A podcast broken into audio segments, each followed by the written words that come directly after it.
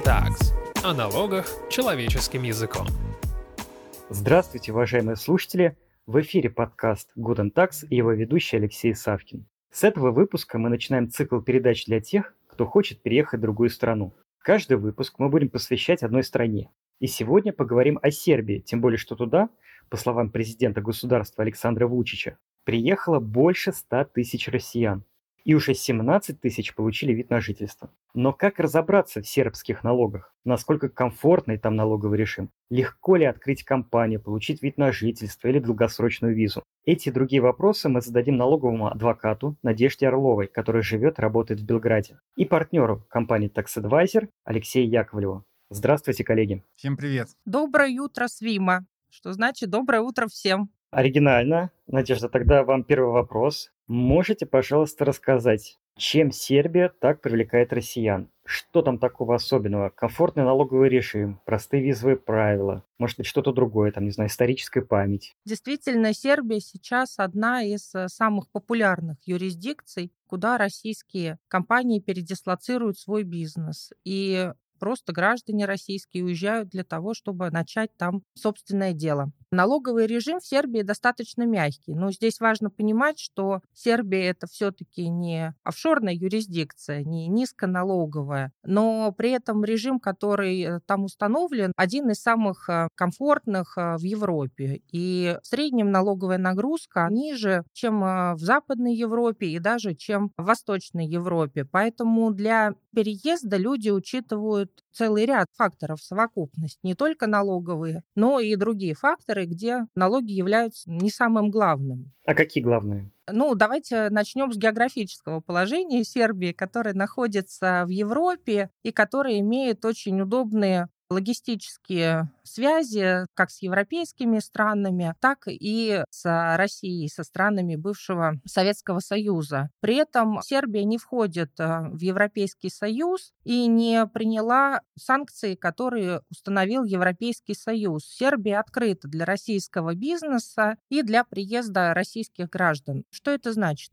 В Сербии достаточно легко открыть свое дело. Граждане России могут приехать в Сербию без визы и могут э, находиться там без визы в течение 30 дней беспрепятственно, но при этом количество въездов на 30 дней в течение года не ограничено, поэтому можно въезжать столько раз, э, сколько требуется. Ну а для тех, кто планирует там оставаться надолго, можно получить вид на жительство. В том числе такой вид на жительство дается в связи с открытием бизнеса в Сербии, открытие компании или регистрации в качестве индивидуального предпринимателя. Очень интересно, мы потом об этом еще поговорим подробнее. Это все факторы, да, правильно понимаю, или какие-то еще есть? Да, есть еще еще дополнительные факторы, ну, например, что можно получить разрешение на работу. Это достаточно просто. То есть если сербская компания или это сербская компания, которая образована в связи с переездом российской компании, заинтересована в привлечении именно российских специалистов, то она получает для них разрешение на работу, и на этом основании граждане въезжают в Сербию, и тоже это один из способов получения вида на жительство. Для того, чтобы работать в Сербии, не нужно получать получать там заново образование, потому что действует соглашение, которое позволяет э, нострифицировать дипломы. То есть на основании диплома, полученного в российском вузе, специалист может работать в Сербии напрямую, получив специальное разрешение от агенции по квалификациям. А языковой барьер? Понятно, что пока вот звучат такие очень удобные, льготные, практически как почти домой, да, можно приехать. Вот в сравнении с другими странами очень прям легко получается. А вот языковой барьер, что с ним? Ним. Сербский язык относится к славянской группе языков,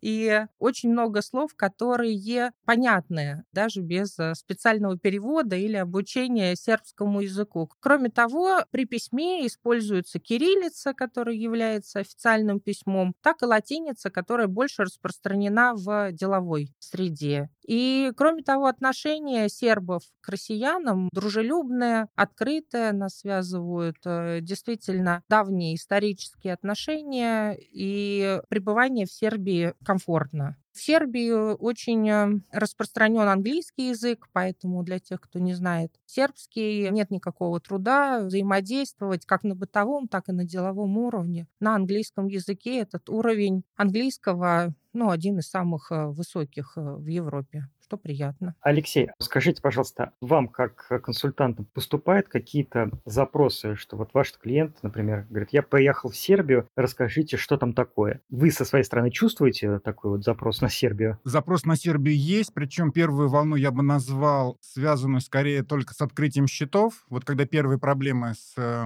картами начались, да, Visa, да MasterCard. совершенно Мгм. верно, да. И вот начались эти туры в Узбекистан за карточками, еще в другие страны. Среди стран, куда можно было бы обратиться и получить карты, звучала Сербия. Ну, мы лично прям не сопровождали, могу честно сказать, но я видел, что некоторые коллеги наши по цеху, что называется, Сербию активно предлагали как страну, в банки которые могут россиянам открывать счета. Это одна такая волна и одно направление.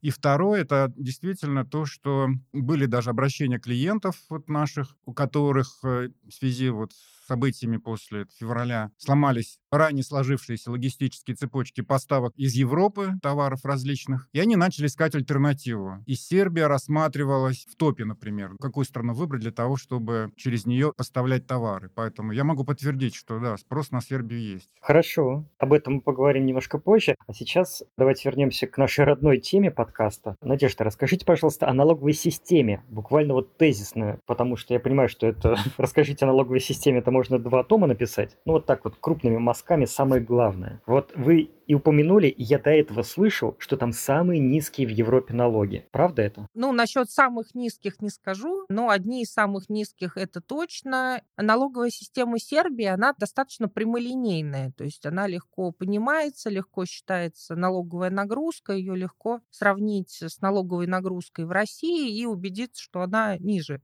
чем в России. Ну вот давайте рассмотрим по основным налогам. Корпоративный налог на прибыль это 15%, в том числе налог на прирост капитала. Есть эм, отдельные виды доходов, по которым ставка поднимается до 20%, но это скорее исключение. Кроме того, для крупных инвесторов, которые хотят открыть производство в Сербии, есть специальные инвестиционные льготы, можно получить каникулы на 10 лет. Такие льготы предоставляются индивидуально на основании рулинга Министерства финансов. В этом активно участвуют местные администрации, которые заинтересованы в привлечении крупного бизнеса в свои регионы. И поэтому вот здесь можно получить такие послабления. Кроме того, там есть специальные зоны свободной торговли, где тоже действуют пониженные ставки налогообложения. НДС 20% привычная для нас ставка, которая применяется к операциям на внутреннем рынке и к импорту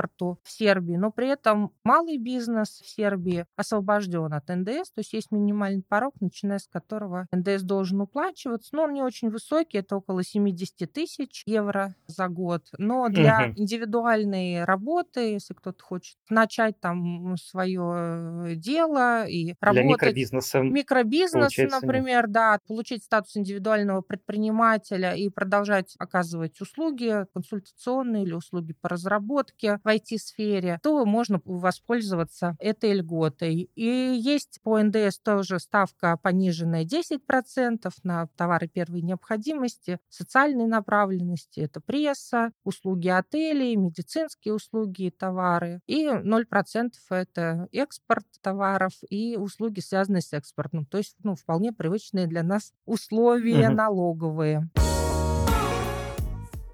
Коллеги, я предлагаю сейчас сначала поговорить про налоги на людей, на физических лиц, потом затронуть корпоративную тему. Итак, давайте перейдем к практическому вопросу про людей. И давайте скажем, вот человек, допустим, переехал в Сербию и становится налоговым резидентом. В первую очередь, что это такое стать налоговым резидентом другой страны и какие у него возникают обязательства в связи с этим? Налоговый резидент страны отличается от налогового нерезидента тем, что он а, платит налоги как с тех доходов, которые он получает в Сербии, так и с тех доходов, которые он получает из источников по всему миру. Ну, с учетом, возможно, соглашения об избежании двойного налогообложения налогообложения, которые заключены со странами, из которых происходят эти доходы. Правила получения налогового резидентства в Сербии несколько отличаются от российского, поэтому остановимся на них. Есть два угу. условия альтернативных, при которых можно такое налоговое резидентство получить. Одно из них, э, привычное нам, это пребывание в Сербии в течение календарного года больше, чем 183 дня. Общее правило такое. Это общее правило, но это не обязательное условие, потому что если человек переезжает в Сербию и теперь его постоянное жилище находится в Сербии, то это тоже является условием для получения резидентства. Это значит, что может человек начать э, год с того, что он будет налоговым резидентом России, потом он, допустим, в середине года переезжает в Сербию, покупает там жилье, перевозит туда семью, открывает бизнес, и вот с этого момента, с момента въезда уже он будет считаться налоговым резидентом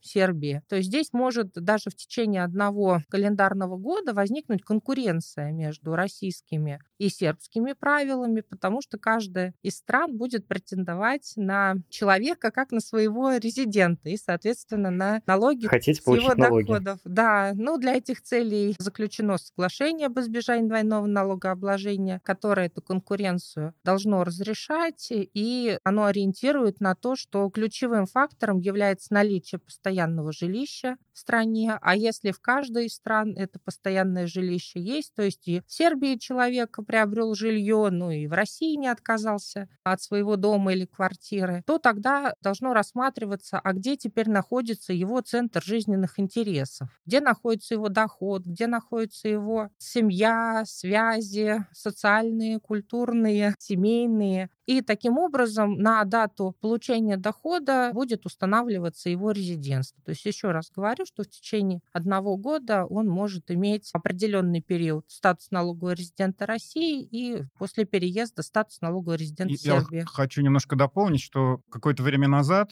ну, мне кажется, где-то, наверное, в ковидное время скорее, в отношении критерия налогового резидента, который в нашем налоговом кодексе российском, пошла дискуссия, что неплохо бы тоже ввести второй критерий, помимо длительности нахождения, центр жизненных интересов. Потому что, ну, как-то в целом во многих странах, уже даже в странах бывшего СССР, вот в Армении, например, там тоже не только пребывание, центр жизненных интересов тоже как критерий, что Россия здесь немножко отстает, учитывая вот где-то, может быть, динамику жизни современную, что пребывание не всегда объективный критерий. Тем более, да, поддержу Алексея, что внутренние правила России, внутреннее законодательство отстает от тех правил, которые у России зафиксированы в соглашениях. Это значит, что, по сути, эти внутренние правила вступают в конкуренцию с международными обязательствами. Ну, здесь, конечно, международные обязательства превалируют. Хочу прояснить для себя вот такой вопрос. Если я переехал в Сербию, стал там налоговым резидентом, могу я каким-то образом сообщить вот российской налоговой службе, дорогие товарищи, я теперь налоговый резидент Сербии, пожалуйста, не спрашивайте с меня ваши налоги. Алексей, такое возможно? На этом командир корабля ваш прощается с вами. Да, да, да. Ну, смотрите, здесь э, конфликт возможен, мне кажется, но надо посмотреть по соглашению, да, и, может быть, через какую-то взаимосогласительную процедуру или какие-то дополнительные разъяснения решить этот вопрос. Но если все-таки для налоговых органов 183 дня российских будет выполняться критерий пребывания в России, ну, они будут требовать уплат налогов. Я Мгм. боюсь, что так. Я боюсь, что так. Никакие письма им Понял, здесь, э, понял. там, до свидания, я в Сербии, ну, вряд ли. Но все же такое письмо можно получить. В налоговом управлении Сербии можно получить сертификат налогового резидента. И, собственно, с получения этого сертификата можно начать разговор с российскими налоговыми органами. В России тоже предусмотрена возможность получения сертификата за налоговый период. Но единственное, что в России он эм, выдается в целом за налоговый период, да, за год, и это резидентство определяется там, по итогам периода. А в Сербии здесь правила отличаются. И вот, как я уже сказала, это может быть на часть Мгм. года, это резидентство. Если человек въезжает уже с намерением там остаться и жить и вести бизнес, то уже с первого дня его пребывания в Сербии он будет признаваться налоговым Вот резидентом. я как хотел как раз прояснить для себя еще одну ситуацию. Вот, например, россиянин переехал в Сербию, он квалифицированный специалист, нашел, например, работу айтишником в Сербии. Что происходит? Какие налоги он должен платить? Какие налоги он платит сам? Какие налоги платит за него работодатель? Здесь зависит зависит от того, как будет его работа оформлена. То есть если оформляется трудовой договор с компанией сербской, ну, в том числе с российской компанией, которая открыла в Сербии дочернее общество, либо представительство открыло российской компании. То есть если есть трудовой договор, то тогда обязанности лица, который будет рассчитывать и перечислять налоги в сербский бюджет, будет выполнять работодатель. Ставка налога на доходы личные достаточно низкая в Сербии. 10% доходов от трудовой деятельности. Надежда, поясните, пожалуйста, ставка налога на личные доходы, она плоская в Сербии? Ставка налога на личный доход, да, действительно плоская, это 10%, но если человек получает достаточно высокий уровень компенсации от своего работодателя, больше, чем 30 тысяч евро в год, то на вот эту сумму превышения будет взиматься дополнительный налог, это называется налог на годовой доход, и по нему ставка от 10 до 15 процентов в зависимости от суммы превышения. Но при этом вычитаются различные расходы при расчете базы, в том числе это расходы, связанные с количеством членов семьи, которые находятся на содержании у человека и так далее. То есть здесь угу. достаточно сложный расчет, но вот можно ориентироваться на то, что это может быть от 10 до 25 процентов в зависимости от размера дохода, который получает человек. Кроме того, в Сербии уплачиваются страховые взносы на заработную плату, и часть взносов должен платить работодатель, а часть взносов платит на себя человек самостоятельно, ну, тоже через работодателя, это но это вычитается из его дохода. Это еще 20%, но надо понимать, что это не с полной суммы дохода, а с суммы, которая не превышает 5 средних зарплат за год. То есть это 3750 евро. И после этого уже эта ставка не применяется к остальной сумме угу. дохода. То есть фактически эта ставка не 20%, а существенно ниже. Хорошо, давайте еще одну ситуацию рассмотрим. Вот гражданин России решил открыть бизнес. Какие у него есть варианты, как у иностранного гражданина? Открыть компанию, ИП, стать самозанятым? Может быть, есть какой-то аналог упрощенки? Вот расскажите, пожалуйста, об этом. Да, если тот же айтишник, например, переезжает в Сербию и при этом работает с компанией не на трудовом договоре, а на гражданско-правовом договоре, он может зарегистрироваться как индивидуальный предприниматель, и тогда он будет платить налог сам со своей деятельности, налог тот же самый, но обязанности по взаимодействию с налоговыми органами тогда будут лежать на самом человеке. А тот же самый от 10 до 20 процентов имеете в виду? Да, это те же самые самые 10% налог на доходы и 10-15% на сверхдоходы, плюс социальные взносы в тех же самых размерах, но при этом ставка налога НДФЛ может колебаться в зависимости от того, какой э, вид деятельности ведет человек. То есть если мы с вами рассматриваем айтишника, это профессиональные услуги, то есть трудовая деятельность. От трудовой деятельности те же самые 10%. Но если он занимается недвижимостью и получает доходы в виде ренты, то будет ставка 20%, но при этом он сможет учесть расходы, которые связаны с ведением этой деятельности деятельности. Или, допустим, он получает роялти от того, что ему принадлежат определенные права интеллектуальной собственности. Здесь тоже будет ставка более высокая. Поэтому надо уже смотреть от того, что за бизнес планирует открыть человек. Кроме индивидуального предпринимателя действуют обычные формы бизнеса, то есть можно открыть компанию. Самой распространенной формой является ООО, как и у нас, потому что там достаточно простые документы используются для открытия компании, низкий уставный капитал, капитал минимальный, он ниже, чем 1 евро уставный капитал. Можно uh-huh, финансировать uh-huh. этот бизнес не путем вклада в уставный капитал, а другими способами. Также используются и акционерные общества, и партнерство, либо иностранная компания может открыть филиал или представительство в Сербии. У меня вот есть вопрос. Мне кажется, что картина налоговой системы Сербии будет неполна, если мы не спросим Надежду про работу самой налоговой службы, да? Она там френдли. Вот хотел как раз с языка. Да, она входит в положение, боятся ее? Насколько жестко администрировать? Есть ли смысл спорить, например? Есть ли допросы, вызваны допросы?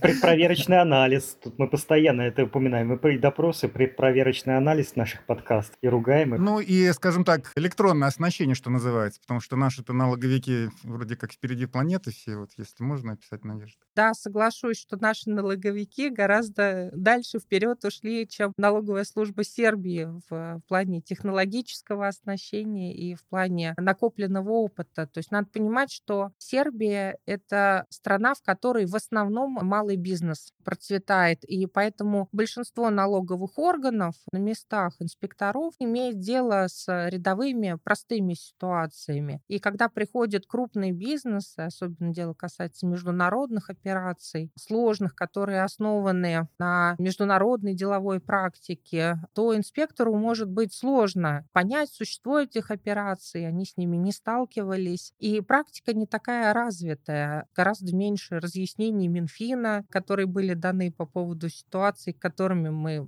привыкли обращаться для того, чтобы найти ответ на вопрос, возможно, он уже проходил через центральное ведомство. То есть у Сербии это меньше, судебная практика тоже невелика. Инспектора на местах э, дружелюбные, но уровень квалификации э, основан на личном опыте, его может не хватать для того, чтобы иметь дело с конкретной ситуацией. И в таком случае рекомендуется обратиться в Министерство финансов Сербии, где работают э, более квалифицированные люди, которые могут выдать разъяснение, которое будет иметь форму рулинга, то есть будет приниматься к исполнению местным налоговым органам. А Я позволю повторить вопрос Алексея, просто тоже очень интересно. А насколько они френдли? Насколько они человечны? Не пытают ли они на допросах своих подопечных?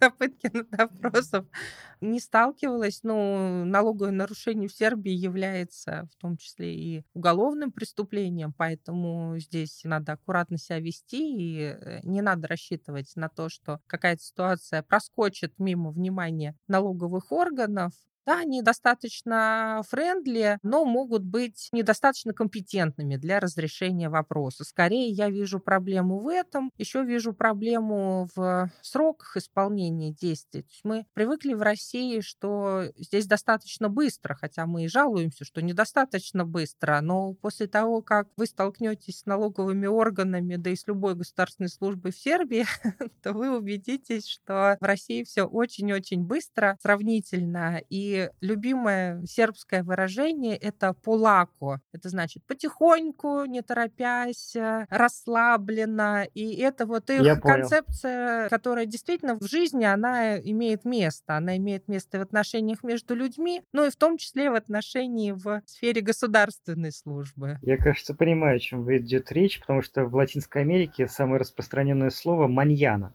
— завтра.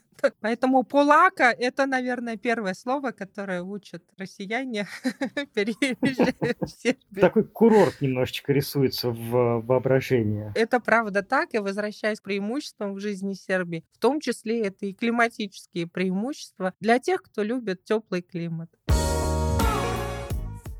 Коллеги, давайте перейдем к выяснению вопросов, которые касаются компаний. Сейчас уже Алексей об этом упоминал. Нарушились многие логистические цепочки, и бизнес, российский бизнес, ищет какие-то альтернативные пути, чтобы через европейскую и в том числе дружественную страну доставлять товары в Россию. Сербия вроде бы сочетает оба этих критерия. Надежда, расскажите, насколько сложно открыть в Сербии торговую компанию, перевести свои операции через Сербию? Какие есть требования по уставному капиталу, директору, штату, офису? Вот если российской компании срочно нужно открыть торговую компанию в Сербии. Просто мы наслушаны, в том числе, допустим, вот Турция еще, да, рассматривает сейчас очень как дружественно, но там очень-очень серьезные условия по штату из местных сотрудников, например, да, и это сразу же многих отпугивает и ставит какие барьеры. Просто сроки? люди начинают считать, да, есть ли смысл входить в такие расходы, а не на один же год люди хотят. Алексей, какое там серьезное в Турции требование? Там, по-моему, по пять человек должно быть местных в штате обязательно, если я не ошибаюсь. Прилично. Вот пять как минимум, да. Вот представьте. Поскольку эта страна тоже довольно развитая, то есть вряд ли это будет копеечная заработная плата. Их же чем-то еще занять надо будет. Надо же брать специалистов еще, которые в твоей сфере. То есть помимо зарплаты еще, знаете, а Мгм. кого же не возьмешь, да, не допустишь к Ну, своей там конечно. информации, к базам. Надежда, а что в Сербии? В Сербии таких э, жестких требований нет. Нет необходимости в минимальном штате, но должен быть как минимум директор, если мы открываем компанию. Сербский директор или российский? И может быть и российский. При этом эта компания может на основании регистрации обратиться за открытием счета в банк, и банки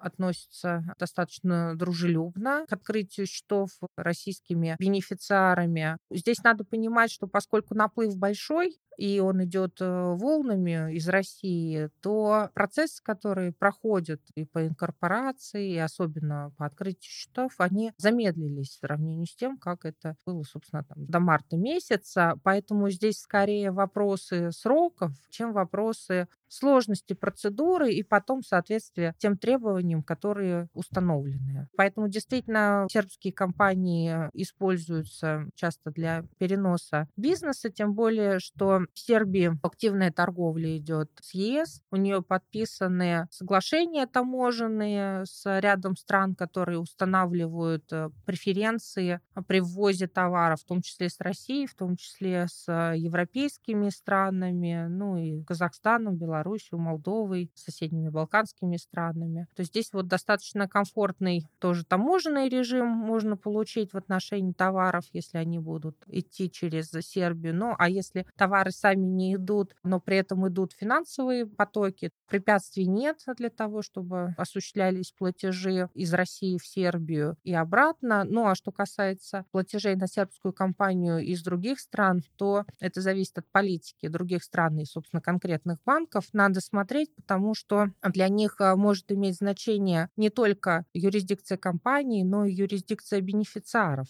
А надо понимать, что в Сербии нет э, института номинального собственника. То есть если российское физическое лицо открывает компанию в Сербии, то именно оно и будет записано в качестве учредителя и собственника. Нельзя прикрыться номинальным сербским собственником. Ну, или только это на основании джентльменского соглашения, но мы тут не рассматриваем, то есть это создает э, юридические риски. Риски другого характера. Да, то есть бенефициары э, прямые, либо через косвенное владение, они должны быть раскрыты. А офис обязательно обязателен? Ну, какой-то адрес регистрации? А, да, адрес регистрации обязателен. Это может быть офис, это может быть и жилое помещение. Если бизнесмен переехал в Сербию и хочет открыть компанию, он может ее зарегистрировать по своему адресу проживания. А в съемной квартире это можно сделать? В съемной квартире это можно сделать, э, но так же, как и в России, при условии согласия хозяев этой квартиры на такое предоставление адреса, потому что надо понимать, что вся официальная корреспонденция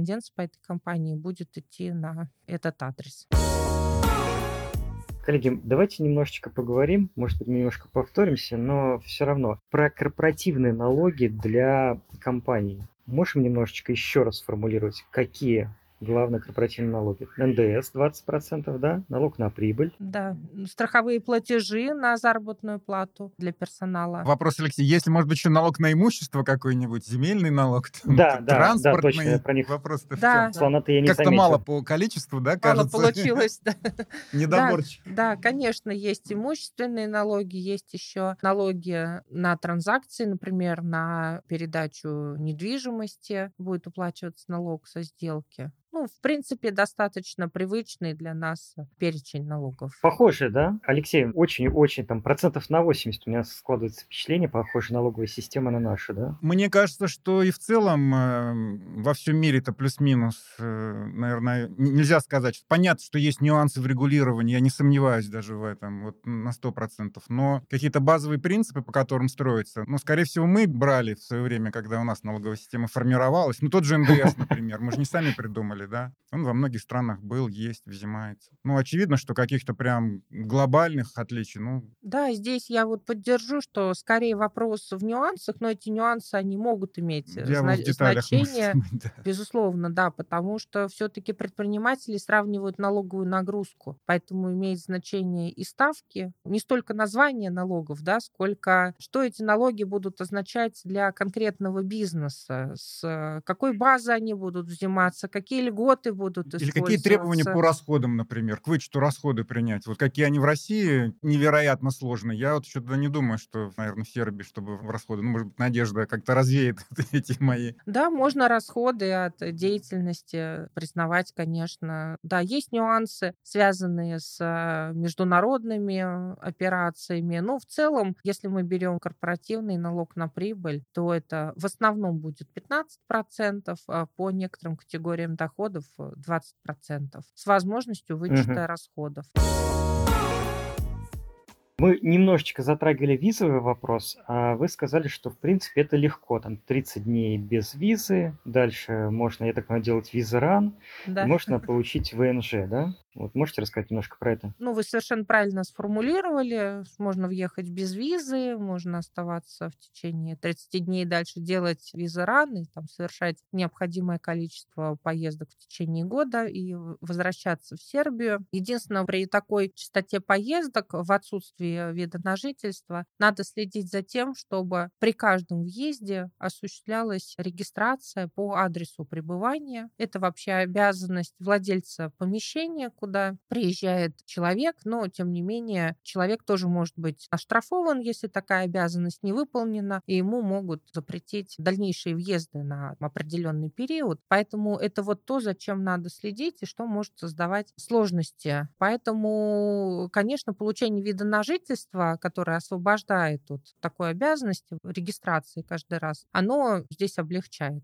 ситуацию. А получить вид на жительство можно по нескольким основаниям. Ну, назову самые распространенные. Уже мы поговорили о том, что при открытии бизнеса можно получить вид на жительство. А в том числе ИП, извините, вот если я открою ИП. В том числе ИП, в том числе если вы регистрируете компанию, и вы в этой компании являетесь директором или являетесь другим сотрудником, с вами будет заключен, соответственно, трудовой договор. Ну, также трудовой договор с любой другой сербской компанией может являться основанием для получения ВНЖ. Это может быть также учеба, это может быть волонтерские проекты, но для тех, кто планирует переезд надолго и вообще, может быть, смену юрисдикции, любимым способом является приобретение недвижимости. То есть можно приобрести угу. квартиру или дом в Сербии для проживания и на основании этого обратиться за ВНЖ. При этом нет никаких требований по стоимости этой квартиры, как там это установлено в других странах. Там, например, в Турции сейчас 400 тысяч долларов. В Сербии нету такого минимума, то есть можно за любые средства купить жилье, но единственное условие, что это жилье, которое действительно для проживания.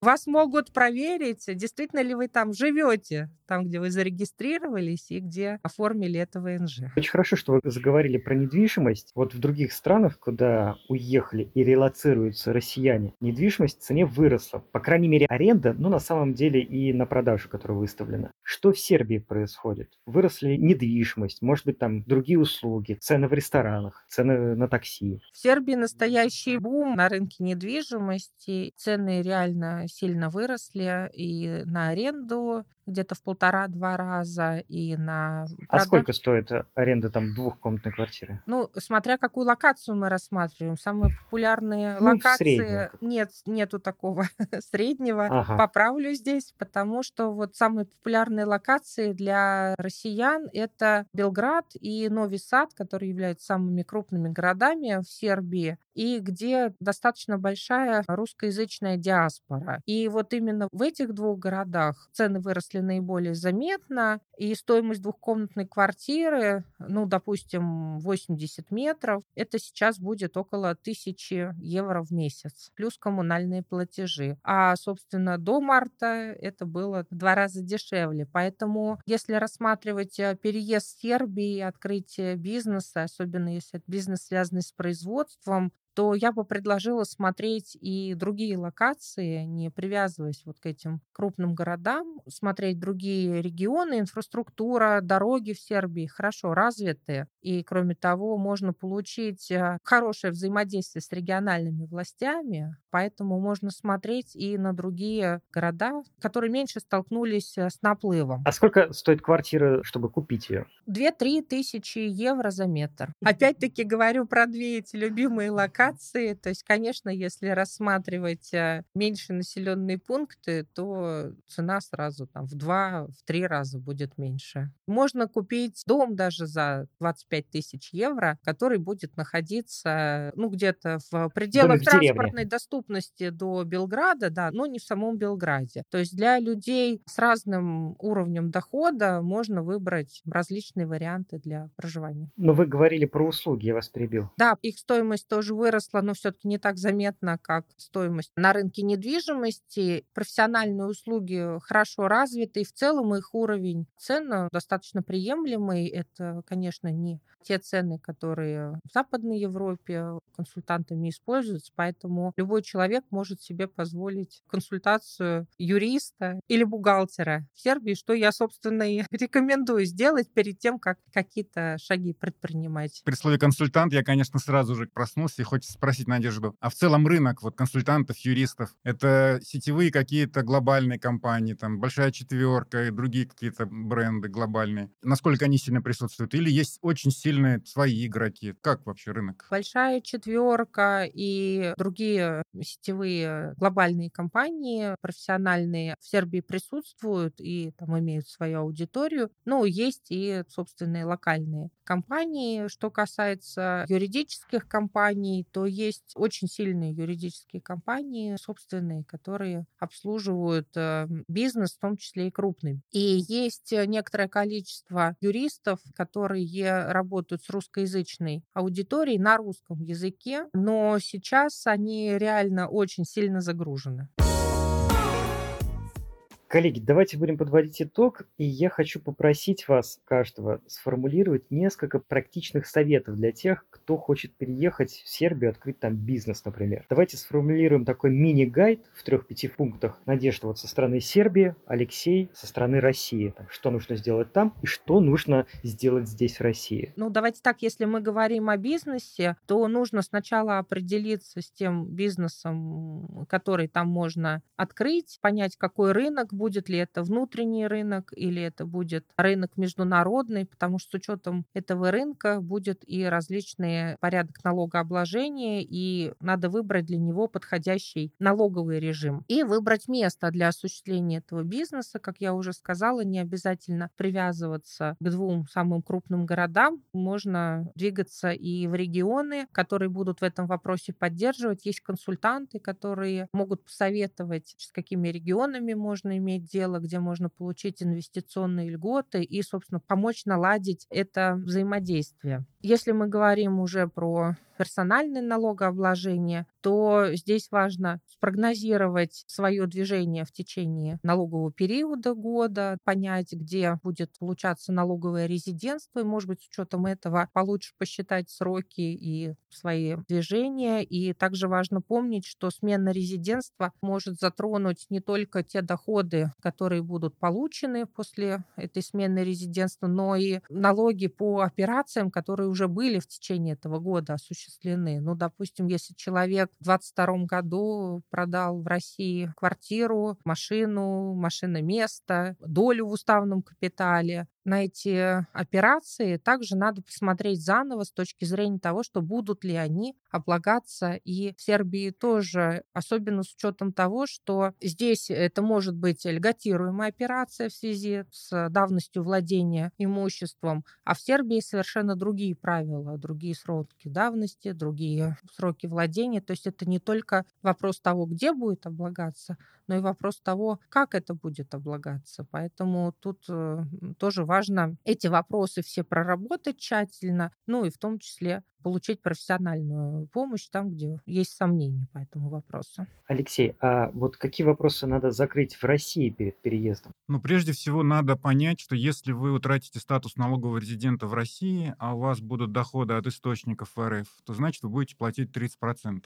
Например, уехав из России, через какое-то время вы решите, вы или через доверенное лицо продать автомобиль. И как бы не получилось, что этот доход у вас будет облагаться 30%. Или вы сдаете в аренду квартиру, или даже решите продать ее, а вы к этому моменту можете оказаться уже не резидентом РФ. Поэтому надо все такие планируемые сделки или потенциальные подготовить, соответственно, получить этот доход, пока вы еще резидент РФ. Ту же недвижимость, там, транспортное средство можно в конце концов родственникам подарить. Это первое. То есть подготовить те операции, по которым, возможно, изменится ваш налоговый режим, режим налогообложения, если вы уедете и получите налоговую резиденцию другой страны. И второе, такое же организационное, это открыть личный кабинет, если вы физлицо и у вас не было, чтобы вы были на связи с российским налоговым органом, всегда. И не получилось так, что вам пришло какое-то письмо или требование, а вы его не увидели. И третье — это выдать доверенность на кого-то из своих родственников, доверенных людей, максимально с полными полномочиями, чтобы во время вашего отсутствия здесь, ну, не встала какая-то сделка, операция, какое-то распоряжение активами. Это генеральная доверенность или как это называется? Давайте назовем это генеральной доверенностью, да, но я бы сказал, такая маршальская скорее, чем генеральная.